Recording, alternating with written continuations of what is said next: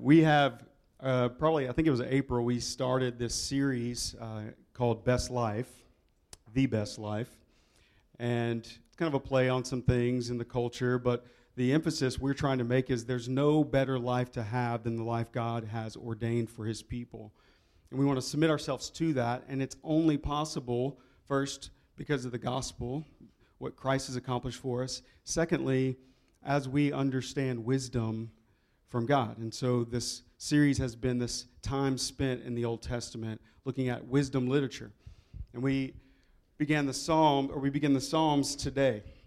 We've gone through many, they're on podcasts, you can go listen to them, but psalms are unique in a lot of ways. And so as I thought through like how do we introduce this massive book in one sermon, I decided it was just going to have to be 3 hours. So, I'm just kidding. Why is that funny? You guys should be excited about it. It's not going to be that long, I don't think. Um, but I, I want to start with this thought. I want to start with this compulsion that I think every human being has. This, I think every single person who's ever lived has this sort of feeling in touch with society around us. There's this sort of tension, this love and hate tension, this good versus evil, right versus wrong sort of tension that we just know and we're fascinated by. We make movies about it, we write songs about it, we, we engage in it. We don't like it if we're in the middle of the tension, but we like to observe it and study it and think about it. And, and, and though we don't fully understand it, we long for justice. And that is the, the wrong things being made right, the, the, the evil things being made good. We long for it our, in, within our being. We don't have to intellectually even think about it. We just long for things to be right because we sense things aren't right. There's this tension that we all feel. And so we come up with a lot of ways to try to resolve the tension. Most of them are idol worship and destroying our bodies and our souls by trying to fix the tension. There's only, there's only one true fix for the tension. We celebrate mercy, we celebrate grace, especially if it has to do with our own condemnation. Like we want justice unless it's our justice. Then we want mercy and we want grace. These deep concepts of righteousness and grace are the means by which our God reveals himself to us. The creator, the ruler of everything, is glorified in this tension. And, and he ultimately will receive all glory in the end. It's beyond our comprehension in, in a thousand ways, more than a thousand ways. It's beyond us, but we feel it. And when we feel it, it comes out in song. It comes out in relationship, the messiness, the goodness of relationship. There's something stirred up within us to praise whatever it is that can fix this problem.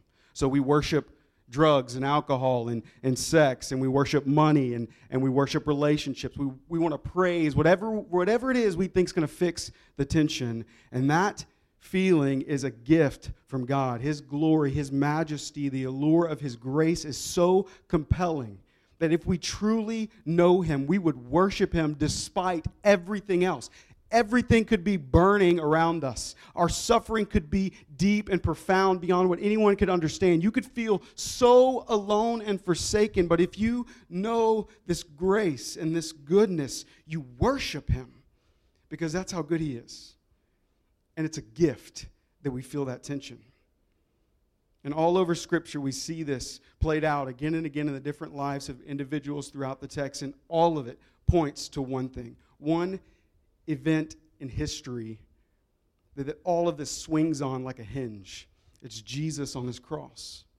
The place where mercy met justice. The place where evil met good and right met wrong. Jesus is everything because of that. And we feel it. And we want to intellectualize it and try to think out the, the systems of our theology and plan it all out perfectly so we have an answer and that's good and right but if you don't feel it you're not going to you're not going to know how to worship him. So virtually every emotion you could possibly experience is expressed in the psalms. And though they were written long before Jesus hung on the cross the psalms are words given to us by the inspiration of the Holy Spirit to sing of the glory of our King. And so you would think they're important. Like you would think we need to invest some time into studying them, not just in a sermon series where we skim over a few of them, but deeply, deeply root ourselves in the goodness that we find in the Psalms. And, and I think sometimes Psalms, songs and poetry in general can be confusing and, and, and not all, always like resonate with us if we approach it didactically or sorry, I don't know why I use words like that. If we approach it systematically, like we're going to try to teach it, like just intellectualize it.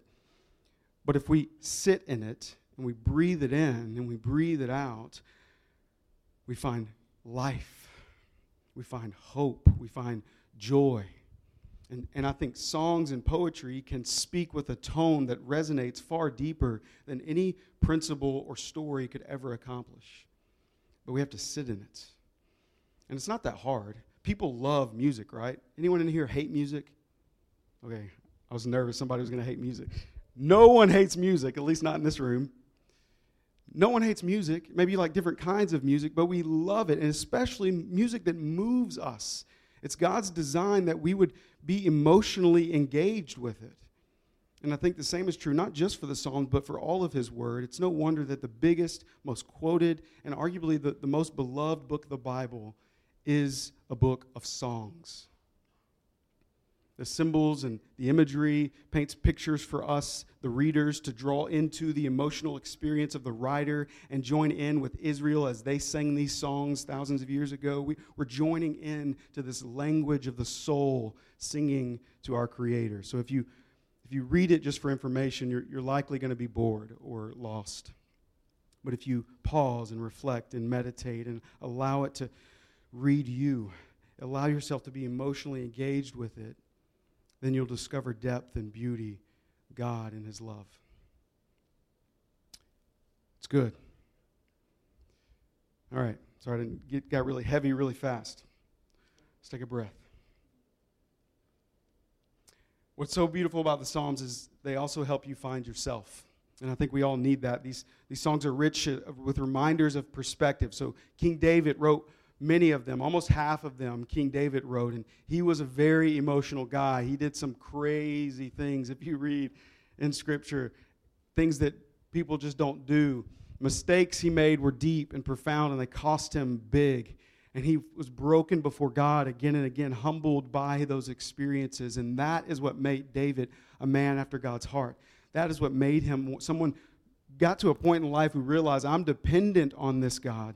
Again and again, he would puff himself up with pride and be humbled. This is the life of David, and it's expressed in the Psalms. Many accuse him of having multiple personalities or something by the way he says, God, you'll never forsake me. You love me. There's nothing greater. And immediately into, Where have you gone? Why are you not here? I thought you were going to be here. What's wrong with you? Like, this is David throughout the text. And if you're honest with yourself, I think this is us throughout life. And so we can take a breath and be thankful that we are not alone in our experiences. And God saw fit long before any of us were here to, to let us know that by these songs. Not only does it show us who we are, but it shows us who God is. So in this comparison, it's important. We're finite, He's infinite, in case you didn't know. We're, we're un, unstable in so many ways. We're anxious, we're fragile, we're fickle. He's unchanging. He's all knowing. He's all powerful. He's forever faithful. We're human beings. He's the sovereign king of the universe. And this is painted throughout the Psalms.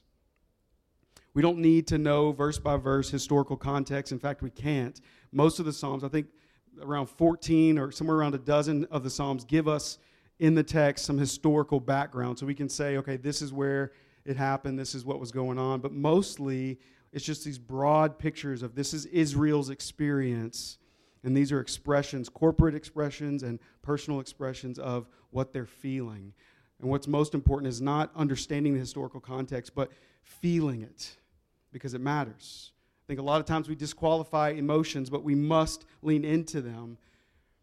Understand the emotions of the writer, understand the emotions of the singers, and understand our own emotions as we approach the text.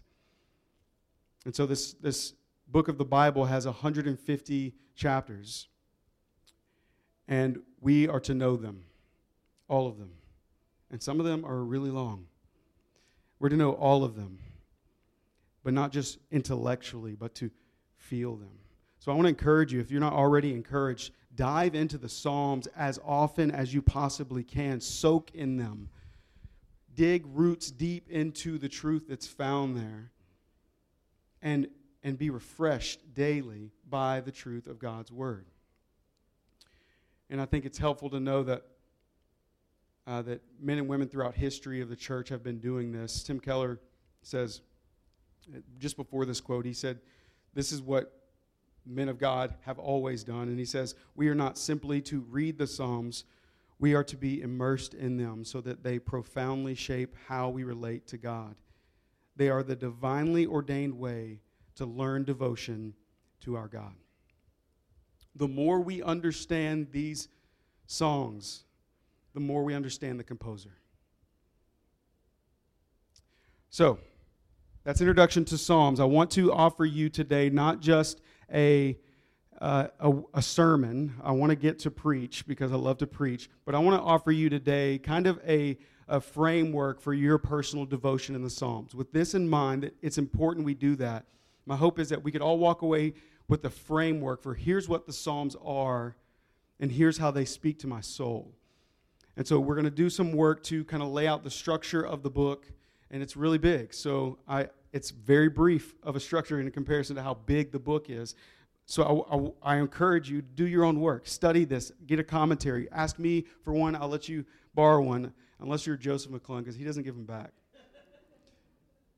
and and dig deep and know this text. I, I can't. I don't want to keep repeating myself, but it's important we know it. And the hope is that we will take what we learn here today and, and develop practices in our life that would enrich us as we're on mission as a church. It's not just about your personal growth, but that we have a mission before us and we need to be sure of who we are and who our God is. So, understanding the arrangement. So, despite my time in high school in the drama club, I was Danny Zuko in Grease. I don't know if I have that look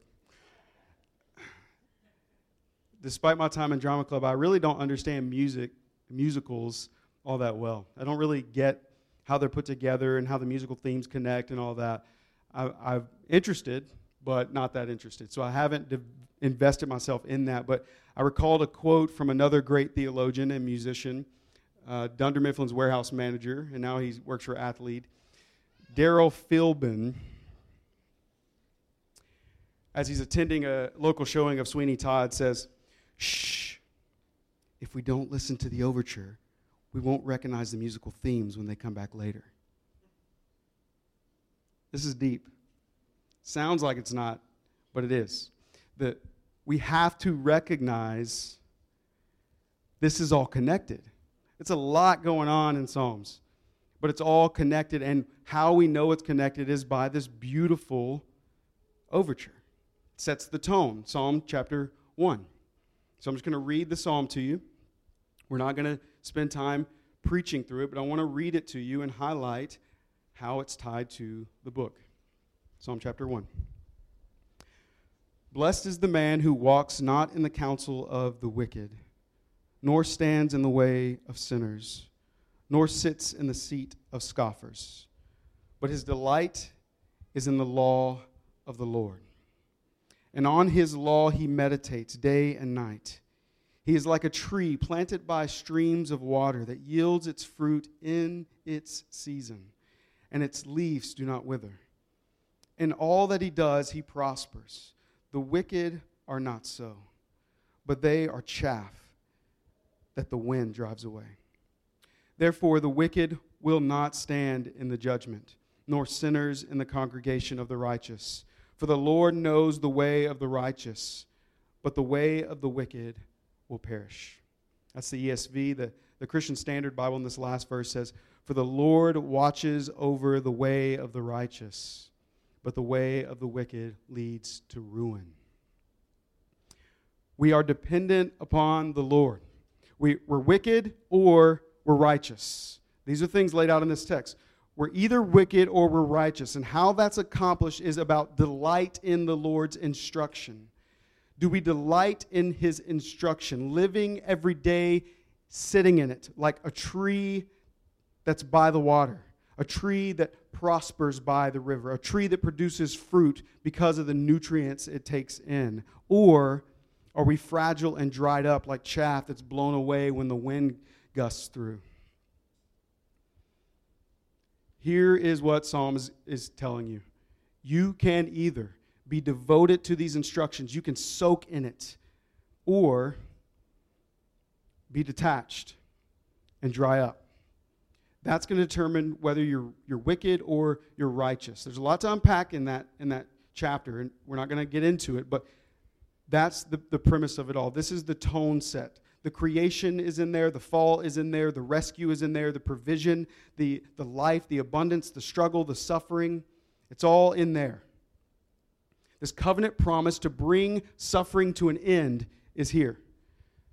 The whole of redemptive history is here. The final restoration is there with all the associated emotions in between all of that. It's all here, given to us in a song to sing, an overture, so we can pick it up as we're reading the rest of the Psalms. This Psalter is arranged in five separate but interconnected books.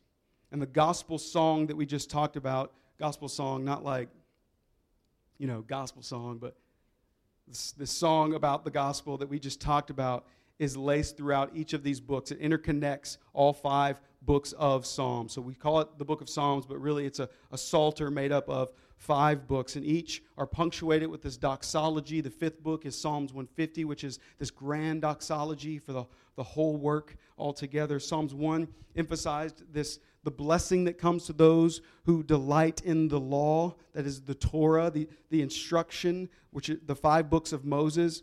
But likewise, the five books of Psalms are for our instruction.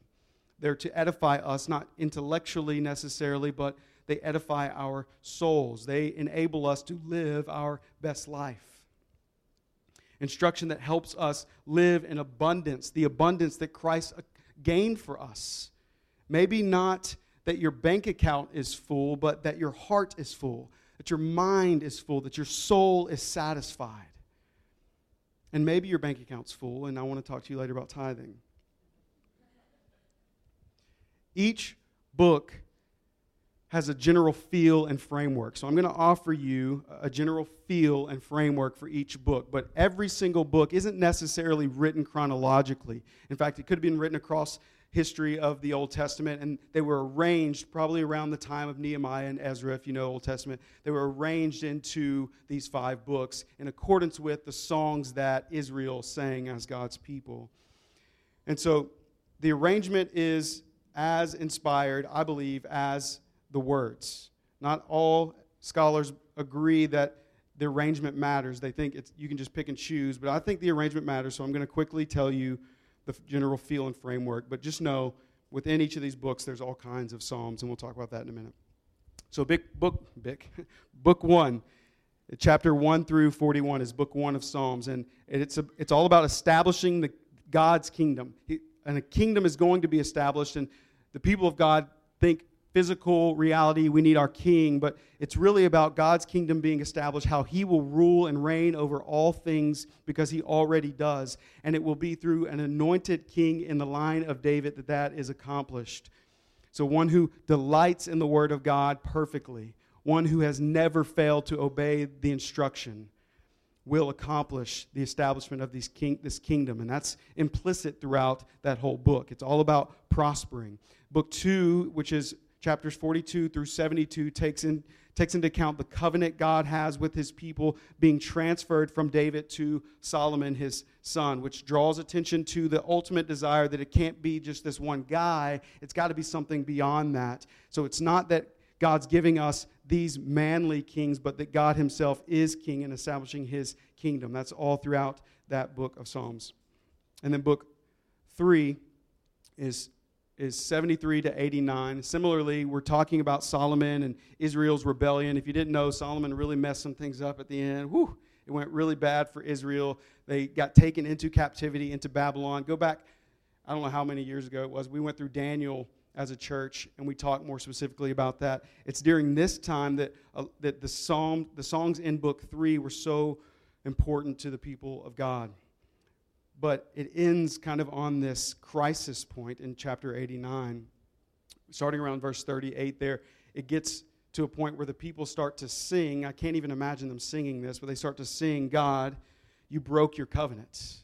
God, you failed us. God, what happened? Because Israel remembers God said he'd always have a king on the throne to lead them. He, he said he would never fail them, but it looks like, according to their circumstances, he's failing. Where's the king? Is their question. And it comes out in that, that chapter. It's crazy to think you would sing to God like that, but certainly we're free to do so. Apparently, it's in the Bible. Marginalized after Babylon, marginalized, the people of God were trying to reestablish culture that was stripped away from them because they were forced to assimilate into the Chaldean culture. They were trying to reestablish themselves, but they didn't feel like a people. Things weren't what they thought they would be when they heard all the promises of God. So, where is the king is a reasonable question. Where is the hope? Where is the future? God said some things, and he's not answering those things. Does anybody resonate with these sort of feelings? It seems like life isn't what we thought it was going to be. And so they're writing some songs that come out in this communal lament, and that's how book three ends. And then book four and five, filled with all kinds of hope and wonder and beauty. Books, books four and five uh, speak to the instruction that we need when we don't have a king. So the messianic king isn't there, so God gives his people songs to sing, songs of hope, when the king isn't before them. Specifically, book four, I think, is the heart of it all. Chapters 90 through 106. The songs are about faith faith in God, a God of promises, a God who's faithful to fulfill those promises, even if it's not what we thought it would be. When, our, when we look at the promises of God and it's not lining up with our life experiences, these are the songs we sing. It doesn't feel like He's king we sing these songs. And, and when there's no king for Israel, they repeat things like, you'll find all over this part of the book, the Lord reigns. So we don't have a king, the Lord reigns is again and again throughout those chapters. The Lord reigns, the Lord reigns. He won't forsake us. His love endures forever. They're, they're begging God, they're begging the Lord to show himself to be who he says he is and they're repeating it again and again and they're begging their soul. There's also Psalms about singing to your own soul. Sing praises to God. Bless the name of the Lord. Oh, my soul, bless his name. These songs from pain, these songs from not knowing what to do, come out in these ways all throughout this part of the book. Repetition and affirmation, repetition and affirmation, repetition and affirmation. That's repetition, and affirmation. So it repeats affirmations, repetition and affirmation. It can seem like, please stop saying that. But in Scripture, it reminds us of this woefully necessary truth. We live by faith in the promises of God, not by the reality of our circumstances. Because the promises of God are a truer reality than our circumstances. We think this is real. That's why we have the emotions we have. But God has plans, God has purpose beyond anything we could ever know. So the Lord reigns. He won't forsake us. His love endures. Some of, some of you need that today, and I know you do. His promises are true for you. Make a joyful noise to the Lord, all the earth. Bless the Lord, O my soul.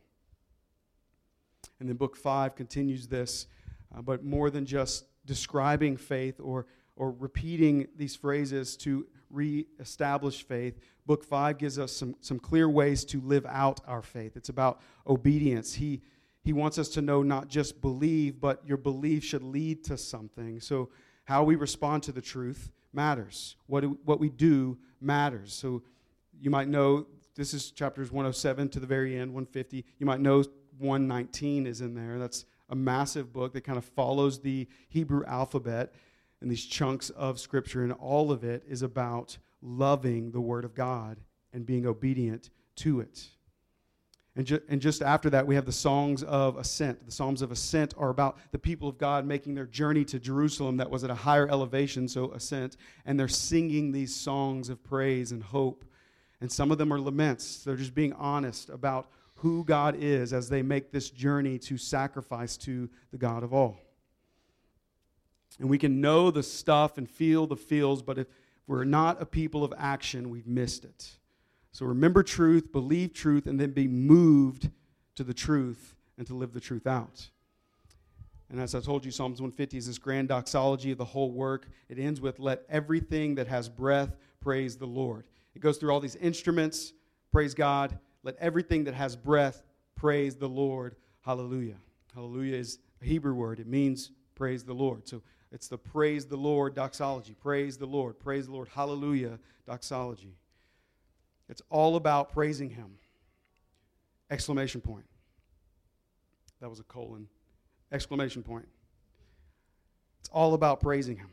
Understanding this collection as a whole is helpful for sensing what it is the author was trying to say, for sensing what it is the people were singing about, and for our circumstances. Then we cross this bridge in, into our context, into the experiences we have, into who we know God to be. And all of that is through the, the lens of the gospel.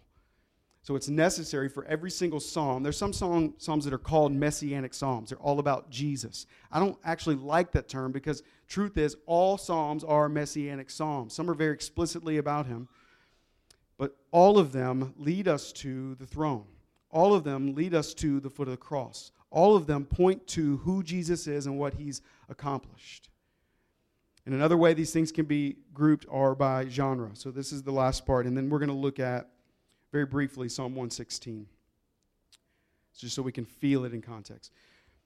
So the genres um, matter. Uh, so we have country, reggae, metal, hip hop. Those aren't those aren't psalm genres. These these genres matter, not just because country, reggae, metal, and hip hop have different sounds. They certainly do. Not just because they have different sounds, but because they have different life experiences behind the composer because they have different emotions, because they have emotions, period. Not all music, ha- I don't get country music. I'm just kidding. No offense, it has emotions. I've cried to, no, I haven't. That's a lie. Actually, Tim McGraw, Don't Take the Girl. That's a good song. You got one. All right. These genres aren't just styles and sounds, but lyrically, the content matters, the mood matters, the experience and the worldview of the writer matters. And so Psalms likewise have genres. And it's about different people. I told you David wrote a lot of them, Solomon wrote some of them. And then there's various authors that are in there. We just don't know who they are. The little superscript that's above the Psalms, that's actually in the original text. It says some things like we're about to see in Psalm 16. It's called a, a Michtam of David. I don't know what that means, but neither do scholars, so it's okay there's some things that are just kind of mysterious, and that's okay because, like I told you, we don't have to know all the historical context to understand the context of it all. We're being stirred to worship God. So these genres include things like praise hymns that are all about who God is, and that makes him worthy of praise. So you are always faithful. I will always praise you. And then other psalms are more like, Where are you, God? Why did you abandon me? If you are light, then why are things so dark? If you're for me, why does it feel like you're against me? If you're good, why does it feel like I'm surrounded by evil? If you're in control, well, everything is kind of, what's a good word? I don't want to say the S U C K S word, but that's what I'm thinking. If you're in control of everything, why does everything feel this way? Some Psalms come across that way. These are Psalms of lament. And and I'll point out they're holy, righteous complaints. And we'll talk more about that in weeks to come. Then there are Psalms of thanksgiving. So, songs of praise are about who God is, songs of thanksgiving is about what God has done. These are kind of big categories that fit a lot of things because there's also this personal psalms, corporate psalms, royal psalms, psalms of wisdom, psalms of prayer that breaks down even further to supplication, adoration, contrition. Like there's a lot of genre flexibility, but these big ideas of praise and thanksgiving and lament are kind of major. So if you understand those, you can get some framework. And that's throughout each of those five books.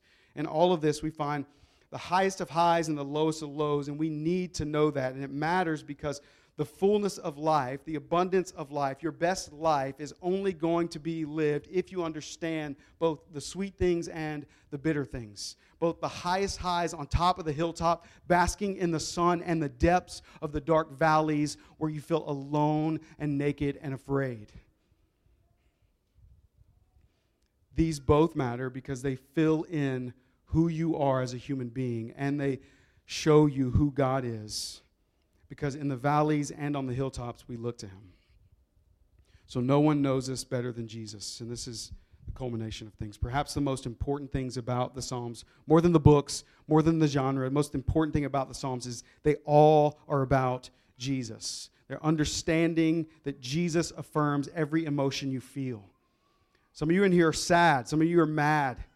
Some of you are bored. Some of you just don't care that much about this whole religion thing. Some of you feel like I'm going to go through the motions of Christianity because that's what everyone around me expects. I'm going to show up and nod my head like I think the Psalms are good news, but I'm really not that into it. And we need to be honest about these things and know that Jesus hears and affirms all of it. He knows it, He's felt it. God came down, put on flesh, and felt what you feel.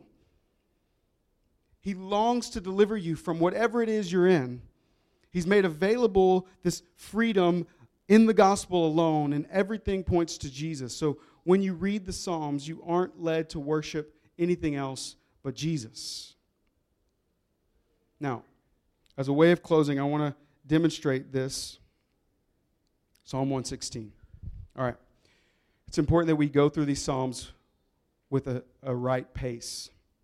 So I'm going to invite you in to look at this and I'm going to read it in a way that we can reflect.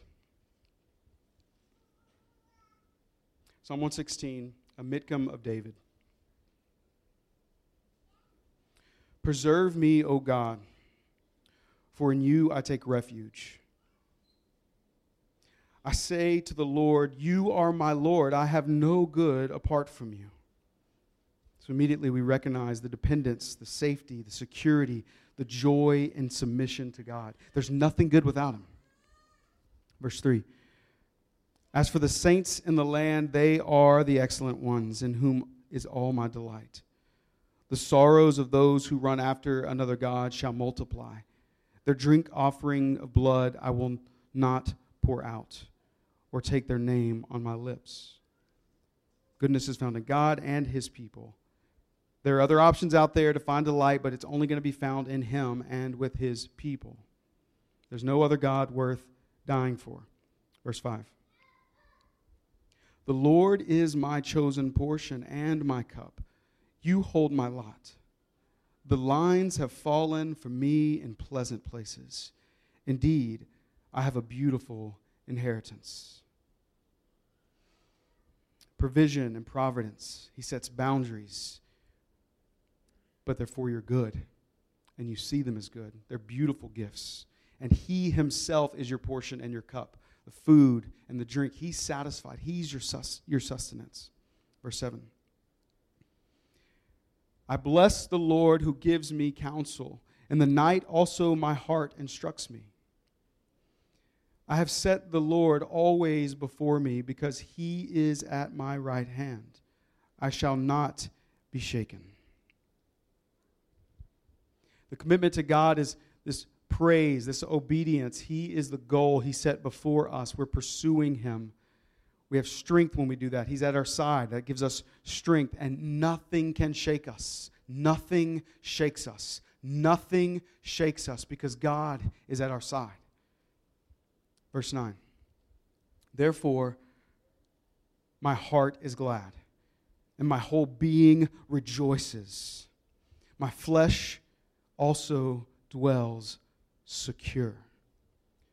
For you will not abandon my soul to Sheol or let your Holy One see corruption. You make known to me the path of my life. In your presence, there is fullness of joy. At your right hand are pleasures forevermore. Here's what I, here's what I gather from this very brief psalm God will bring his righteous ones through all of life, through everything you could experience in life, and even through death, into his presence. where we will find fullness of joy, where we will find pleasures that last forever, forevermore. So forever and then more somehow. This, this satisfaction is unimaginable. The depth of goodness we cannot comprehend, but we can sing about it. The promise is dependent upon our obedience, though. So, how do we, how do we live in this? We have to be obedient. So, this gets kind of weird because finding refuge in Him, forsaking others, forsaking other gods, keeping Him forever before us is a command here that we're singing, and it's contingent. So, if we don't obey this, then we don't get the security. We don't get the fullness of joy. We don't get the pleasures forevermore. But if we stop with that thought, we have religion, not Christianity. The promise is dependent on our ability to obey, and it's impossible for us to obey this. We must remain faithful, and we've already failed at that. It's true of David only because of one thing. See, what has just been sung and written by the, the King David, we know, because we know the story of David, that this isn't him. Like, he wasn't this faithful guy. Moreover, he's dead, and he's still dead. There's a grave, David's bones are in it. So, what does verse 10 mean if it says, For you will not abandon my soul to Sheol? That's the grave. Or let your Holy One see corruption. What does it mean for David to write that? Is he a liar? Because the Jews had an idea of afterlife, but they didn't know this. Doesn't it seem like he's lying if he's saying that about himself? I think, I think we should be gracious to David. I think he knows something of God's love.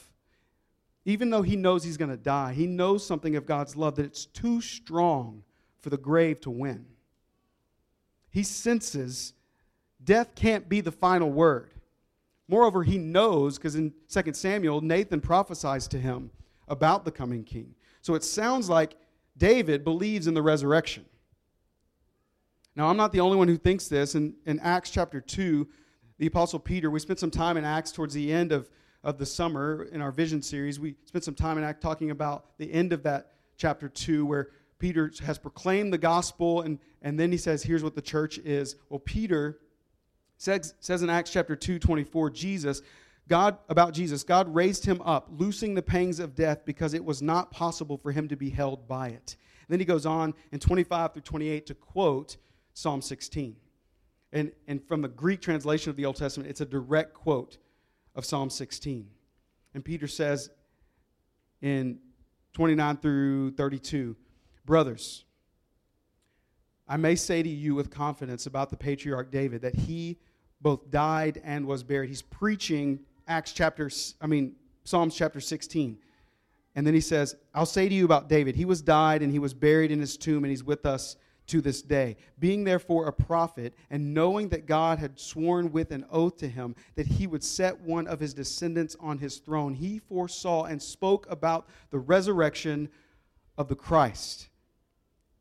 And this is a quote of verse 10 from Psalm 16 that he was not abandoned to Hades, nor did he fle- nor did his flesh see corruption. According to Peter, according to David, he was a mere shadow of what was to come. And that is something called typography.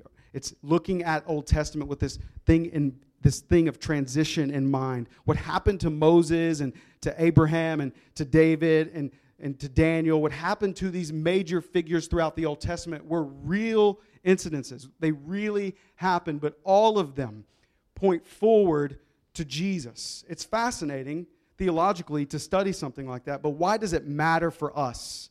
Why does it matter that Psalm 16 points to Jesus? Why did I waste time talking about that if it's just theological? It matters because the promises of chapter 16 in Psalms aren't true for you. They're true for Jesus. They aren't true for David. They're true for Jesus. And if you don't get that when you're reading through the Psalms, you're reading lies. Don't go home and tweet out, Kendrick said the Bible's a lie. If you don't know Old Testament, if you don't know Psalms through the framework of gospel, If you can't see Jesus, if you don't know Jesus, it's not true for you. He's talking about himself. David's talking about himself, yes, but he's pointing us and all who sang that song to his descendant, the true king, Jesus. It's fascinating, but it's good for you. It's good for your soul. Don't get stuck with it being fascinating. It's good for your soul to believe it, and that enables your obedience because Jesus did it all perfectly. We don't have a refuge in God. Our maximum delight is a shallow, temporary high. Our path is exhaustion, anxiety, this unknown mystery.